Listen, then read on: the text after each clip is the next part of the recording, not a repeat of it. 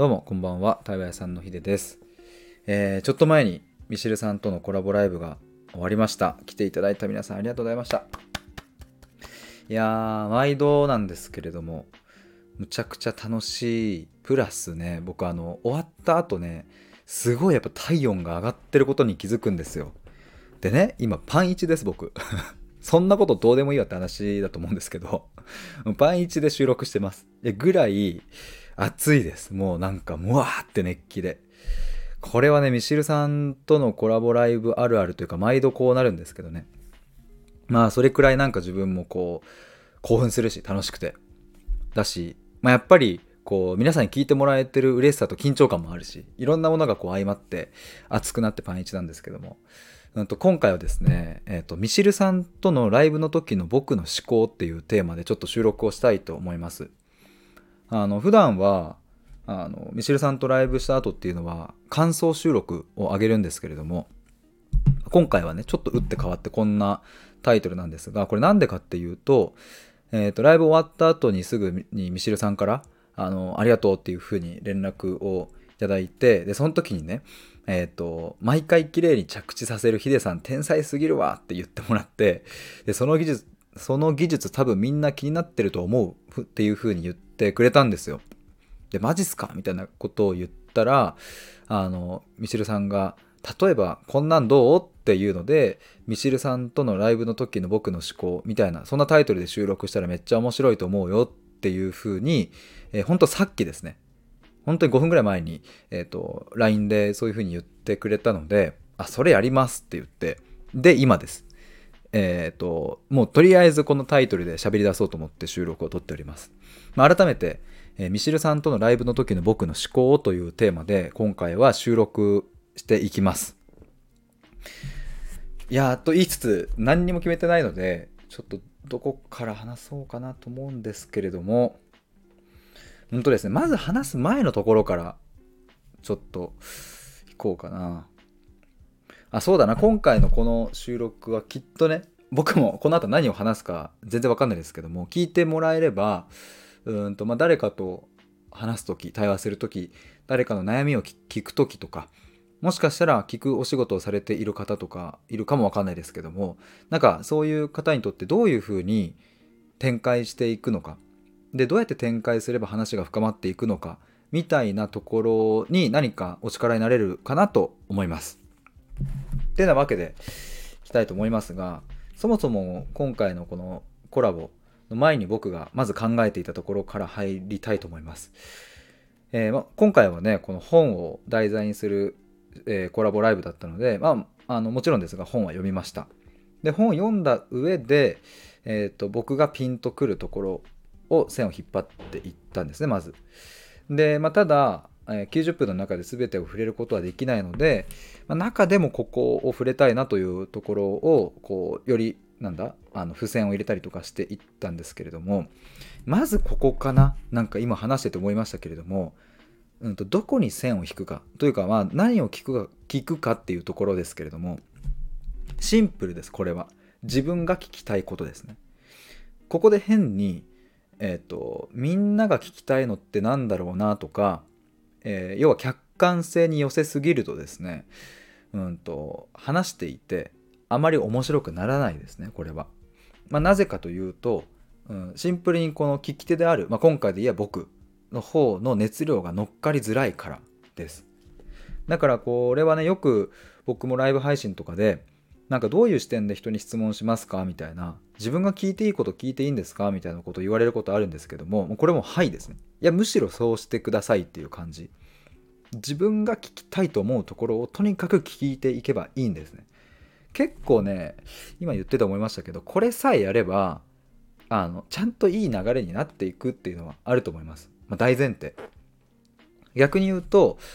ここがずれると全部ずれていく感じがありますね。うんとさっき言ったようにこれ客観的に言ったらここを拾った方がいいかなとかこういう質問した方がいいかなとかっていうふうに自分の主観じゃないところに、えっと、体重乗せちゃうとあまり面白い対話にはならないかなと思うので、まあ、なので僕は事前に自分はここ聞きたいな自分はここが心触れたなっていうところをピックアップしていきました。まずこれが僕の中での、え第1の、ま準備にあたります。でその上で、え今回のこの「クズ男図鑑」っていう本を、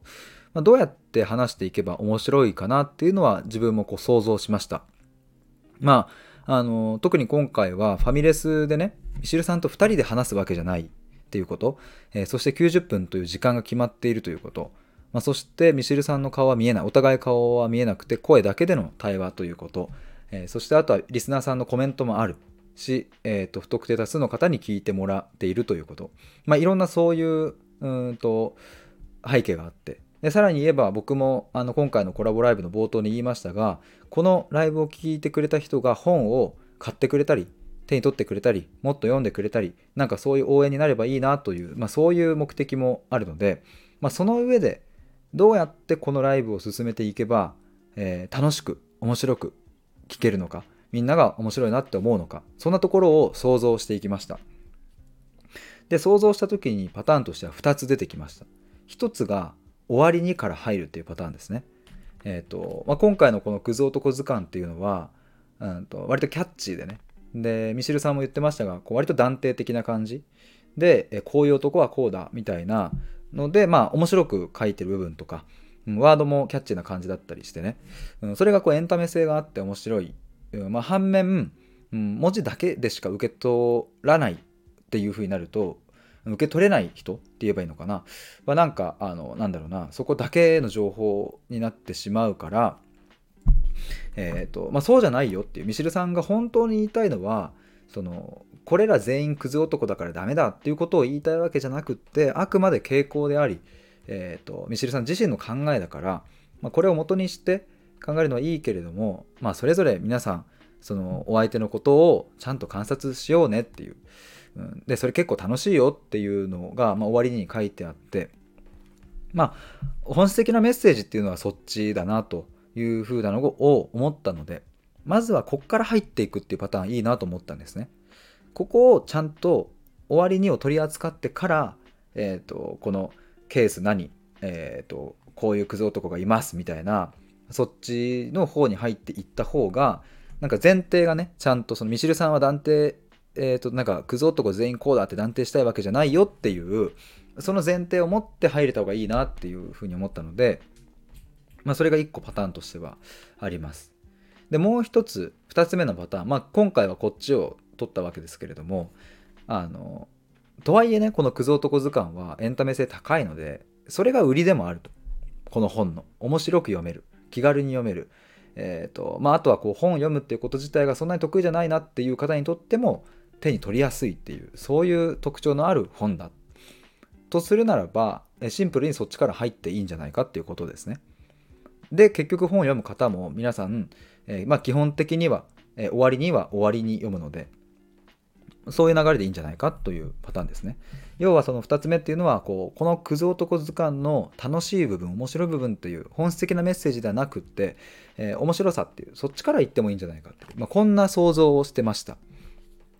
想像ですねこれは。なんか紙に書いたりとかえー、っていうのは一切せず僕の頭の中で、うん、こういうのもあるなこういうのもあるなっていうふうにちょっと考えてたぐらいです。まあ、なので、えーと、ちょっと整理するとですね話す前で結構うんとこういうことを考えてますがただ、一方でなんか紙に整理してとかすごいこう台本作ってとかなんか時間で区切ってとかそういうものは一切してないっていう感じですね。でそれを持った上でじゃああのここから対話に入っていくっていうそっちについて話していきたいと思います。えっ、ー、とちょっと今回のこの収録のタイトルもう一度、えー、と振り返るとミシルさんとのライブの時の僕の思考というところなのでまあそれを念頭にちょっとまた話していきますがまあ今日今回の冒頭ねあのいろいろこう話して、まあ、このクズ男図鑑についてちょっと触れつつその後、えーと、対話会のお知らせとかも一旦挟みましたが冒頭にちょっと聞き返していただければあの分かると思うんですけれどもあのそこで僕決めてるんですよねそのミシルさんと、うん、今日パッと話して言葉を交わした時にその時の感覚でうーん今日はこっちから行った方が良さそうだなっていうのを、えっと、決めてます。いやこれでもちょっと待ってここら辺ね言語化するの僕ちょっと初めてかもしれないなちょっとあんまりこうパッパッと出てくる感じがしないのでのでちょっとゆっくりになるかもしれないですけど。うんとねこれはよくうん言うんですけれども僕準備はするんですけど対話に臨むね。準備はする、まあ、特にこういうね本を読んでなきゃ成立しないじゃないですか、まあ、なので間違いなく本を読むという準備はするしどこを聞くかという準備はしますが、まあ、他の対話別に本とかじゃない普通にクライアントの方との対話もあのどんなことを前回話したかなとかそういう意味での準備はしますがその瞬間になった時にはその準備をしていたことっていうのを一旦白紙に戻すみたいなイメージを持ってます。まあ、それは、うん、なんだろう別の言葉にするとなんだろうねもはや忘れるというかあまり重要視しないっていうことですね。想定はしたけれども想定通りにならないことももちろんあるのでだし、うん、想定したものに当てはめようとすると、うん、やっぱりこう人と人との会話対話っていうのは生ものというかね2人会って成立するものなのでなかなかこううまく噛み合わない時もあると、まあ、なのでやっぱ即興性を大事にするっていうところが一番大事になってくるので、まあ、だから僕はミシルさんと話した時の感覚に委ねるというかどうなるかなというふうに、えー、まあ、そこすらも楽しいなというふうには思うんですけれども。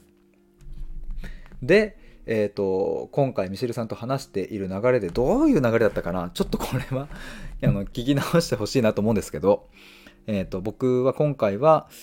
うんと、終わりにからじゃなくって、うんと、その最初のね具体的な方の内容から言った方がいいんじゃないかなと思うっていうふうにお伝えしてね。そしたらミシェルさんも「いや今のこの流れすごい良かったね」って言ってくださってでミシェルさんとしてもやっぱりそっちで行きたいなっていうのを、まあ、無意識的にもというかね、まあ、あの思ってたというかそう感じたみたいなところで入っていったわけですがうんと、まあ、ちょっとね今回のこの対話っていうのが、まあ、ある意味、うん、特殊といえば特殊。要はそのさっき言ったように、まあ、本を介しているしうんと不特定多数の人に聞いてもらうっていうのとかねいろいろあるから特殊といえば特殊なんですけど、まあ、ただこれを皆さんの日常に落とし込むのであればここがなんか参考になるんじゃないかなって思う部分で言うと最初にこの地固めをするっていうところですね。まずどの方向に向かっていくんだっけっていうところを僕は今回のライブまあ毎回ですけどもそれをやってるわけです。ミシェルさんの過去の幼少期の頃の深掘りもそうですし執着本の深掘りもそうですしなんかどの辺掘るんだっけ今回っていうのを、えー、ぼやっとでもいいからこの辺だよねっていう方向性を一緒に見ていく感じですね。これもし僕が台本をかっちり作ってうんこの方向性で今日は行きたいと思いますってやった時っていうのはえっ、ー、となんだろうな。まあそれ別にダメじゃないんですけど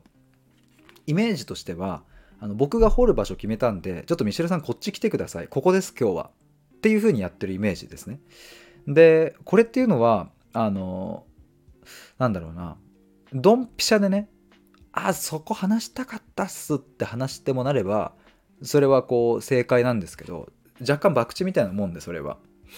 これ外すとねその話し手としてはあんまり気持ちがいい感じでの入り口にはならないんですね。これだから日常の誰かの悩みを聞くとかっていう時も同じです。もし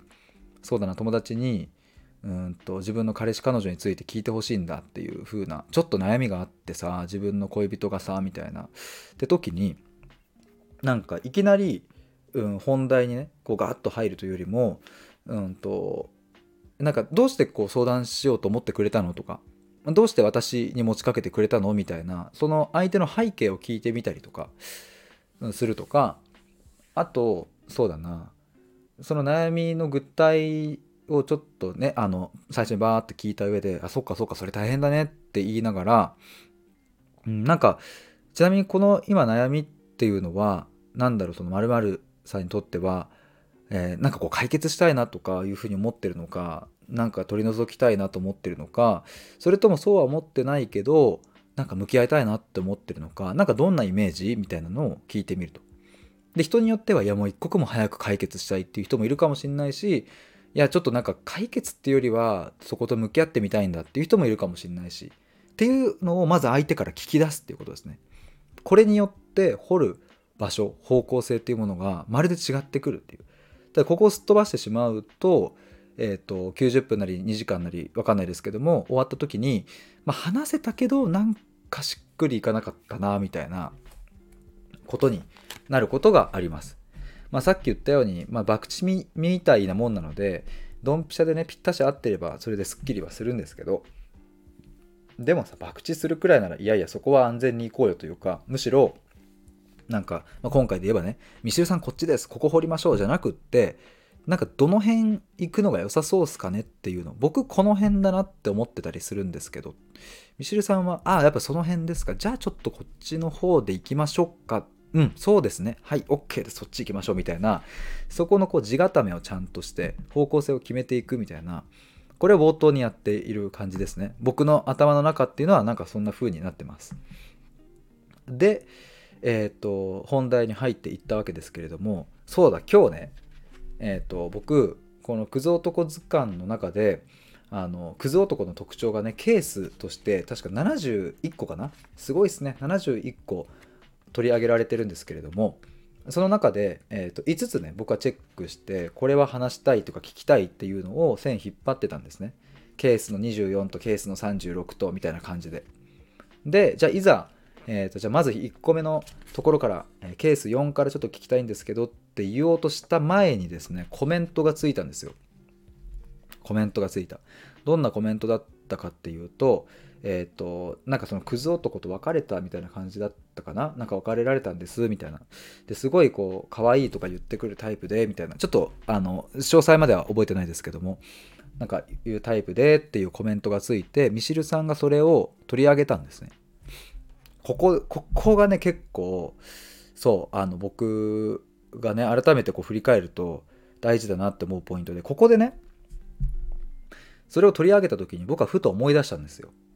あこのコメントで言ってる内容をクズ男図鑑のページのなんか序盤中盤ぐらいに書いてあったなって思い出してすぐ目次をパッと見た時にあここだと48ページだと思って一旦そっちに行ったんですね。これもし台本をガチガチに決めていたらですねそのコメントを無視してじゃあ僕が聞きたいところまず1つ目からいきたいと思いますみたいな風にいきますがそのコメントが入った時にそこあ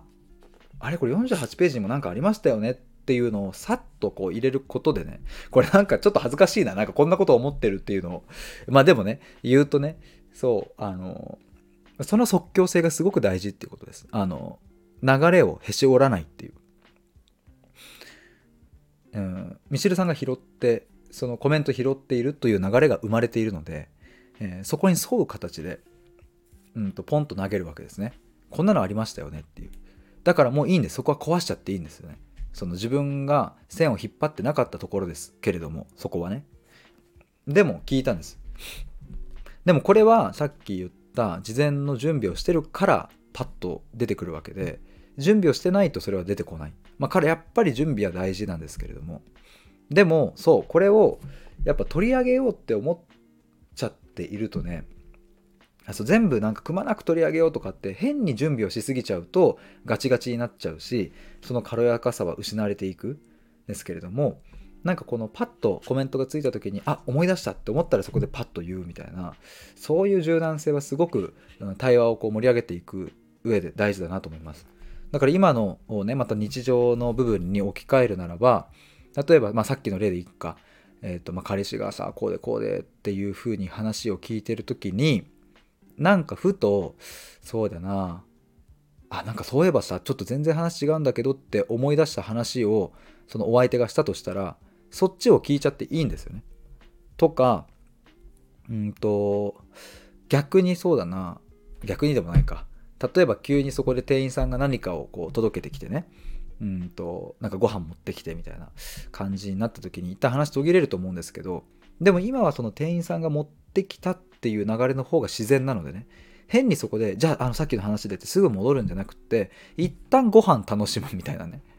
みたいなことだったり、うん、なんかその場その場の流れっていうものを変に変えようとしないっていう。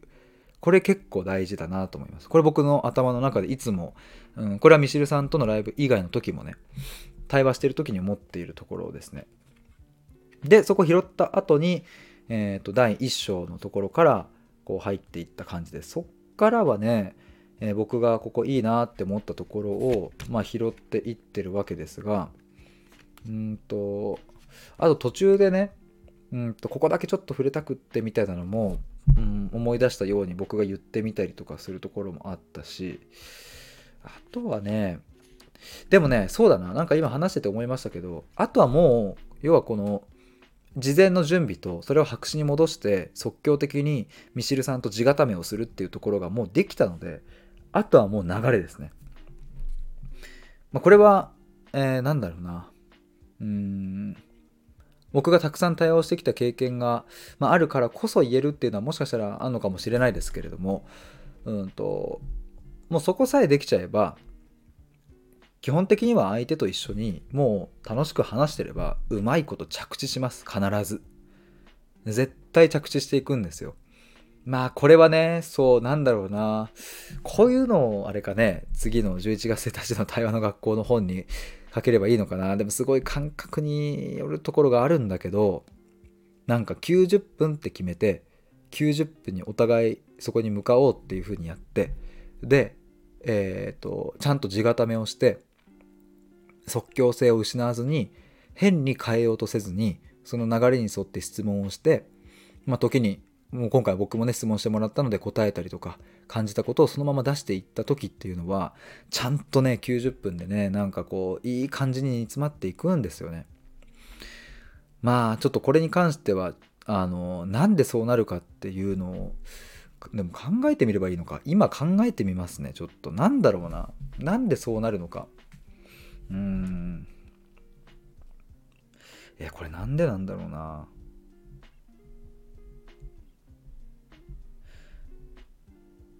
まあでも、そうだな。一つはでも、時間っていうのはあるのかな。時間はあるっすね。やっぱ、2時間にするんだったら、うん、2時間のこう話すボリュームがあるしね。というか終わりに近づいてきたなってってお互いが思うとそろそろ終わりの方向ですよねっていうのが、うん、お互いの中で一致するから、うん、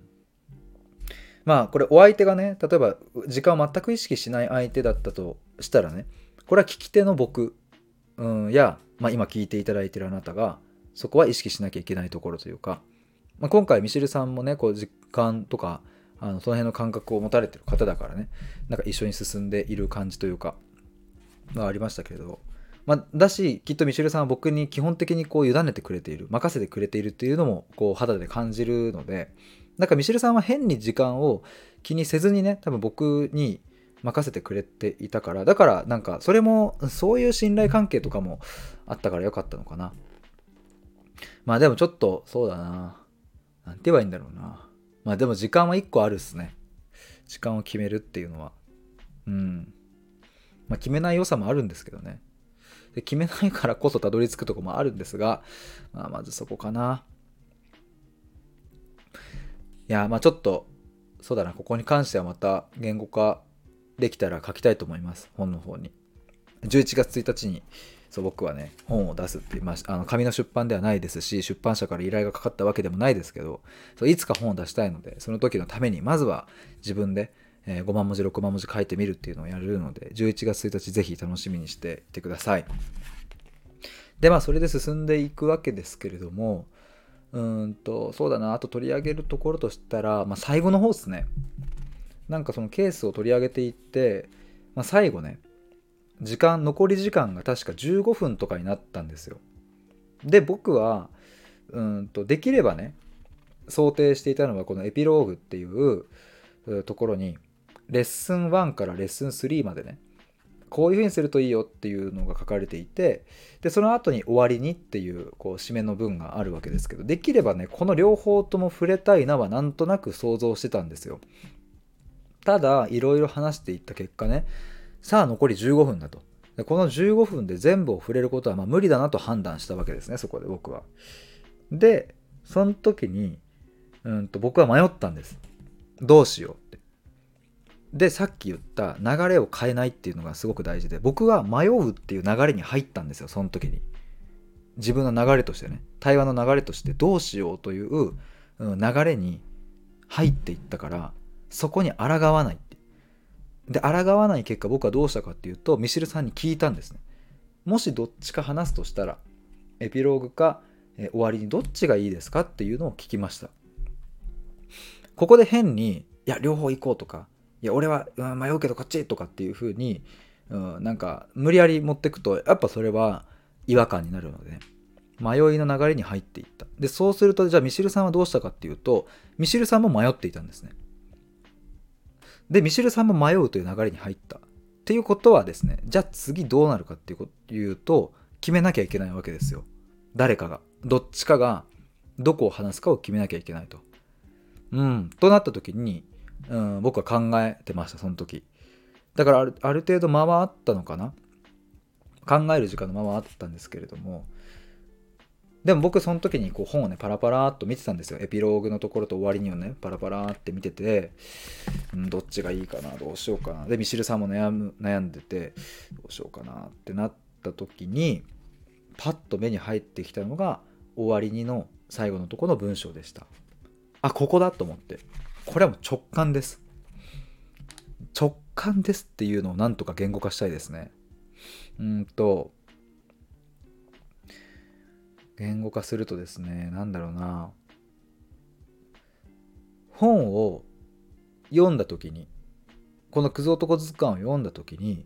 テンションが上がったとこですね僕が。特にテンションが上がったとこあここだったなって思った。それを思い出した感じですね。だからその残り15分で何を聞くのが正解なのかっていうのはもう神のみぞ知るとか神さえ知らないかもしれないですけども分かんないわけですねこれはこればっかりは。でその時に頼りになるのは自分のワクワク感だったり、えー、ここだっていうねそういうなんか直感的なものでねもうあとはそこを信じるっていう。で僕は何でそれを信じられるかっていうと僕がワクワクするからですね。僕自身がワクワクするから。ここにミシルさんがワクワクするかどうかっていうその思考は挟まってない。ここ結構大事かもしれないですね。皆さんもだから日常に置き換えるとねもしあなたが聞き手で誰かの話を聞いている時にもう時間が迫っていてでも話したいことはたくさんある。聞きたいこともたくさんある。さあどうする？この時っていう時にで相手もえーって迷っていたとしたらね、まあ、相手がこれ話したいっていうのがあればそれ聞けばいいんだけど相手も迷っていたとしたら今みたいに自分がワクワクするところに突っ込んでいくってもうこれで、えー、間違いなく正解になると思います。てかなります。なんでかっていうとその自分がワクワクするくらいの熱量で相手に聞けば相手も嬉しいからですね。シンプルにこれです。で、まあ、今回このクズ男の図鑑のライブでね僕が直感的にここを聞きたいですって残り15分の段階で言ったところ、えー、終わりの最後の方の文章自分の感性で相手を深く理解できるようになるとすごく楽しいですよっていうここの文章これを言ったんですよ。そしたらたまたまねミシルさんもあそこ聞いてくれると思ったっていう風な、まあ、ここはもうお互い何度も何度も話してるからこそのなんか一致感はあったのかなとは思うんですけれどもでもそう対話を重ねていくとこういうことも起きるんですよね。だからこれもまた日常に置き換えるとなんか単発でね相談を受けたりとかあまり日常を共にしてない人だとうん、もしかしたら難しいかもわかんないけど、まあ、夫婦とか恋人とか、うん、なんか友達とかね日頃対話ができている関係性においてはそういう直感がねこうお互い研ぎ澄まされているとそういうふうな一致をしていくこともある。まあ、なので特に恋人同士なんかっていうのは日常の中でどれだけ対話をしてどれだけ相手の感性を知って、いるかっていうのはすごく大事ででまあなんかそういう時に僕も自分の直感を信じて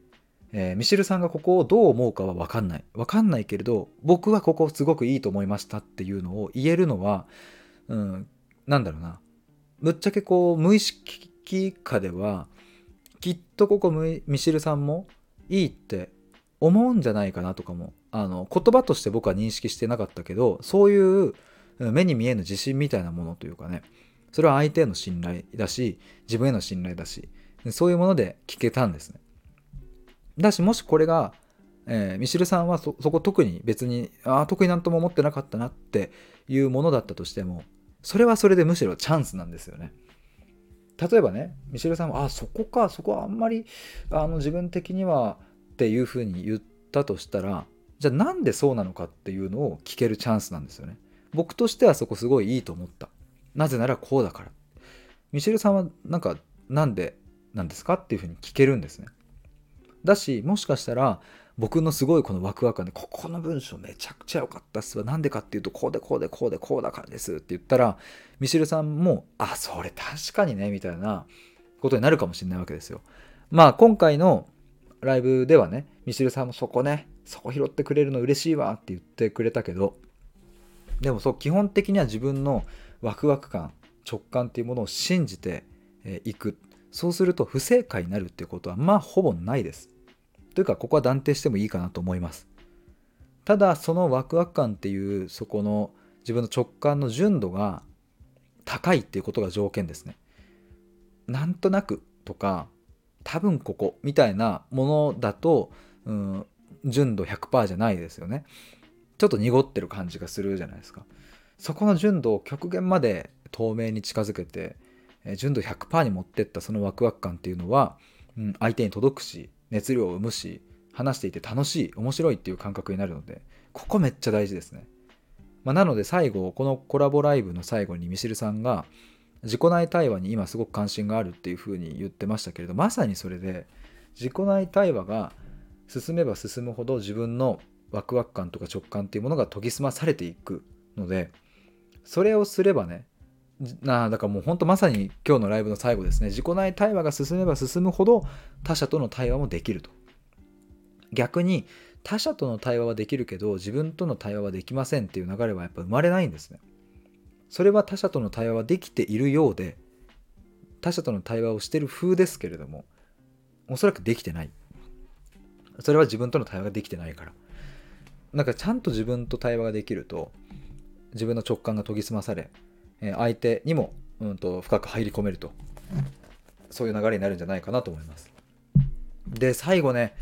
うん、僕も面白かったなと思うのは自分の直感をね僕は信じてここを拾ったらミシルさんがねいろいろこう「あそこね」って言って話し始めてくれたわけですけれどもその流れでねえ、っとだったかなあの恋愛の終着点がこう別れであるっていうところになんとなく入ってってであそこ僕エピローグのところ線引きましたって言って結局ね僕はそうさっき言った終わりにを取るのかエピローグを取るのかっていうところ迷った。迷った結果終わりにを取りましたけれどもでも終わりにを取ってミシルさんにバーって聞いてったらエピローグの方に入ってったんですね。こういう流れがやっぱ生まれるんですよね。でそこを話していくとまた別のエピローグのねレッスン1じゃなくて1から3に行ったりとかしてね、えー、っていうその往復をしていった感じですね。そっかだからあれだな。終わりにを読んだ後はエピローグのレッスン123を、うんと、僕が線引っ張ったところをねあの聞けた感じですね。レッスン2のところはちょっと聞けなかったかな。触れてなかったかな。ただそうあの今言ったように直感ワクワク感。そこに従っていくと面白いねその偶然性、うん、発展していくんですね。で一番最後の最後はねあのお互いの仕事感みたいなところに入ったねっていう話をしていたんですけどそうこれが面白くってね今回のコラボライブっていうのは、えーと、ミシェルさんの「クズ男図鑑の深掘り」というテーマでした。し、うん、冒頭というかねその大体の中身っていうのはそのケースこんなクズ男がいるっていうねケースを、うん、いろいろ2人で話してってうわなんかこの男マジ腹立つわみたいな こと僕が言ったりとかまあちょっとそういう風な、まあ、ある意味こう表面的な部分から始まったわけですけれどもただ結果的にねたどり着いたのは仕事感っていうね。でこれ僕あのコラボライブの中でも言いましたけれども仕事観について話しましょうっていうテーマで話したとしたらおそらく今日話したような話題にはたどり着かなかった可能性はあると。でまあもちろんねこれはどっちがいい悪いあいい悪いっていう話ではなく、うん、仕事観の、うんと、話仕事観っていうテーマで話したからこそ出てくる話題もあるし今回みたいな不意に出てくる時の方が面白いっていうこともあるしみたいな。これはもうなんか両方どっちもいいなと僕は思うんですがこういうことが起きるわけですね。で90分を迎えると、うん、なんかすごく、うん、僕はまたなんだろうな自分も話していて楽しかったし、うん、心地が良かったなと。まあこれはもうミシルさんだからっていうのは当然のことですけれども、まあこれもね最後また日常にこう皆さんも置き換えるのならばやっぱりうんと大事な部分っていうのはこの流れを壊さないというか、うん、即興性を大事にするっていうところをですねこれなんかまとめたいな。まとめるとね、うん、まず一つは、えーとまあ、準備はするけど白紙に戻すこれ一つですもう一回言うと準備はするけど白紙に戻すこれが一つで二つ目が、えーと方向性を一緒に探るもうこっからが対話ですね。まあ、地固めをするですね。二つ目が方向性を一緒に探る。探る。そして地固地固めをするっていう。ここでいいっすよね。こっちの方向行きましょうねっていうのをやる。ここも対話的に進めるっていうことです。ちょっと補足すると、A パターン、B パターンがありますけれど、えあなたはどっちがいいですかっていうのは、うんと、あんまり優しくないなというか、あんまり良くないなというか、あの、僕はね、今回、2つのパターンを考えましたけれどもミシルさんと話すことによって3つ目のパターンが出てくることも、えー、想像しながら話しているのででどっちがいいか選んでください進め方みたいなことは聞いてないと一緒になんとなく話していく上でこっちが良さそうっすよねっていうのでミシルさんの同意も取れたから、え、進めていったわけですけどもちょっともう一回まとめると2つ目は方向性を一緒に探る対話で決めるということですねで3つ目これは、えっと、流れに抗わないですね。3つ目、流れに抗わない。あの、さっき言ったように、不意にね、コメントがついてそっちに一旦入りましたけれど、これも皆さんの日常に置き換えるならば、対話っていうのはいろんなところに飛んでいきます。というか飛んでった方がいいものです。タイトルやテーマは決まっているけれど、そこから外れちゃいけないなんていうルールはありませんし、ましてやね、ましてや、え人の悩みを聞くとか誰かの相談に乗るっていうのはうんとなんかそのテーマの中だけで語られるものではないんですよね。彼氏との悩み相談という話から、えー、親子関係に発展したりだとか親子関係の悩みとかね家族間の悩みとかに発展することもあるんですよ。というかむしろそうなんですよ。発展していくんですね。例えば彼氏に本音が言えないんだうん、本当は嫌なことがあるんだけどそれが怖くて言えないんだそれどうして？なんで怖いの？っていうのを深掘りしていくと実は父親からすごく高圧的な態度で、え幼少期から、えーと、接しられていた。っていうそういうトラウマ恐怖があって。だから男の人に、うん、本音を言うと何か怒られちゃうんじゃないかみたいな怖さがあるんだ。というふうにつながっていくことだってあるんですね。というかそういうふうになるので。基本的に悩みっていうのは家庭環境や親子関係にたどり着いたり、うん、表面的に出てる悩みじゃないところに解決の糸口というものはあるので、まあ、なので、えーと、そういうこう流れに沿うって言ったっけ？あ抗わないか。流れに抗わないっていうのは、うん、なんかそういう方向性に話が流れていったらちゃんとそっちを聞き聞き切るっていうことですね。彼氏との相談っていうまあ、テーマで言うと彼氏の悩み事というテーマだったけれども気づいたら親子関係とか気づいたら職場のこと気づいたら兄弟の話になっていていいんですこれで。そっちの方向に進むのが自然であればいいんです。そっちに行っちゃって。であの、まあ、聞き手のお仕事されている方にとってはまた戻さなきゃって思うこともあるかもしれないですしでも戻さなくて大丈夫です。むしろそっち行き切っちゃってください。でもなんかあの一個大事なのはそういう聞き方をするしそれこそが本質的には大事なことだっていうのをちゃんと聞き手はあのアピールというか発信していることが大事かもしれないですね。僕はそれを常に言ってるのでなんかむしろそのテーマだけを話したいですっていう人は多分おそらく僕のとこには来ないのでね。だから別にその不満は生まれないですしそういうものが大事だって思ってくれる人が来るので、まあ、なので聞き手の人はそういうのも含めていうのが大事なのかなと思いますけれどもあの相談何か相談を誰かに持ちかける側の人も、うん、そう発展していっていいんだって思いながら話すとなんか気が楽だったりするのかなと思うのでまあ、流れに抗わないですね。これ3つ目だったっけ？ちょっと振り返ると1つ目は準備するけど白紙に戻す。2つ目が、えー、っと、方向性を一緒に探る。3つ目が流れに抗わない。えっ、と、4つ目が直感に従うですね。直感、ワクワク感か直感に従う。まあ、これはもうさっき説明したところなので、もういいかな、この辺で。うん、直感に従う。5つ目が、なんだろうな。うーん、まあちょっと5個に持っていきたいので 無理やりこじつけようかな。あでも、この辺かな。えー、5つ目が、うーんと、あい、いやちょっと待ってよ。いや、これじゃないかな。あとなんか言ったっけな。うん。5つ目はね、これはなんかちょっと僕からのメッセージみたいになっちゃいます。なっちゃいますが、5つ目、えー、ちゃんといい形に収まります。1から4で言ったことを、うん、ちゃんとできれば、うん、いい感じに着地します。絶対。確実にいきます。だから大丈夫ですっていうのが え5つ目です。だから、えっ、ー、と、準備はするけど白紙に戻して、最初の冒頭に方向性を一緒に決めて、えー、そして、えー、流れに抗わないで流れに乗っていって自分の直感を信じてそこに従って聞きたいことを聞いていけば必ず対話はいい方向に着地していくのでそしてまた次も話したいってなりますしそれぐらい盛り上がるので。というお話でございました。以上です。ありがとうございました。40分です。41分ぐらい。いやー話したな。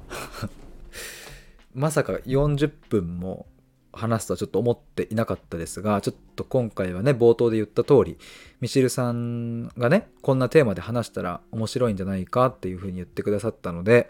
こんなテーマで話してみました。ちょっと今日話したことはね、やっぱ対話の学校の本とかにも入れられそうだなと思うので、ちょっと入れたいなと思いますし、もし何か、えっ、ー、と、もっと、あの、このシーンとかって何考えてたんですかとか、なんか僕がね、今、本当に思いつきで全部バーって話したので、あの、何自分が見逃してるところとか、あると思います、あると思いますが、あるので絶対。なので、聞いていただいた方で、あの、ここってどういう風な背景があって、この質問したんですかとか、ここ、なんか迷わなかったですかとか、なんかまあ、なんかね、いろいろ気づくとこあったら、ぜひ質問ください。あの10個でも20個でもください。あの全部収録にしてお返ししたいというかむしろ僕にとってありがたいですね。なんかそういう風に聞いてくださるのは。前もねいろいろライブ配信で聞いてくださった方があのまとめてねあのなんかなんだ Google のドキュメントでまとめて僕にこうメッセージで送ってくれたりしてむちゃくちゃ面白くってだからそういうのすごい僕大好きなんでなんかぜひ質問してもらえると嬉しいですしあと YouTube ね今日1ヶ月ぶりに上げたんですよ。よかったら概要欄から覗いてみてほしいんですけど、そう YouTube も結構その質問していただいたことをもとに話せたりすると僕もこう熱量乗っかるし、まあ、シンプルにね、ネタになるので、やっぱね、動画はね、ネタが結構難しいんですよね。スタイフとかだと割と思いついたことパンパン話せるんですけど、なんか動画ってね、スタイフほどのあの気軽さはないし、編集しなきゃいけないしとか、サムネも必要だしとか、で、ちょっといろいろ大変なので、ぜひ僕にネタをください。あの、動画でお返しするか、収録でお返しするか、メッセージでお返しするか、それはちょっとわかんないですけれども、まあ、何かしらでね、お返し必ずするので、ぜひ質問していただけると嬉しいです。そして最後に、えっ、ー、と、ミシルさんとの対話会、えー、第3回ですね、ミシルとヒデの対話会があります。えっ、ー、と、限定6名での募集です。今回はですね、内容は、あの、決めずに、参加者それぞれが話したいテーマとか気になってる話題について持ち寄るという形式をとります。第1回、第2回に関しては、あの、ミシルさんの執着本を元にした対話会でしたけれども、3回目にして、その本を、えっ、ー、と、あ元にしないっていう、そんな対話会になります。ちなみにですね、えっ、ー、と、ちょっと今連絡を見ると少しもう連絡いただいてますね。参加したいですっていう風に LINE でいただいているので、今回限定6名募集ですけれども、結構早く埋まりそうですね、今回に関しては。なので、えーと、もしこの収録聞いていただいている方で、えー、11月4日の土曜日1時半から16時半空いていて、うん、行ってみたいなと、話してみたいなという方いらっしゃったら、ぜひお早めに僕の公式 LINE から、えー、参加したいですとメッセージください。一応それで受付は、あの、それで OK で、そこからは僕が事前のアンケートとかをお送りしたり、お支払いのリンクをお送りしたり、えー、と場所のご案内したりっていうのを公式 LINE 上でやり取りしますので、えー、ぜひご連絡お待ちしております。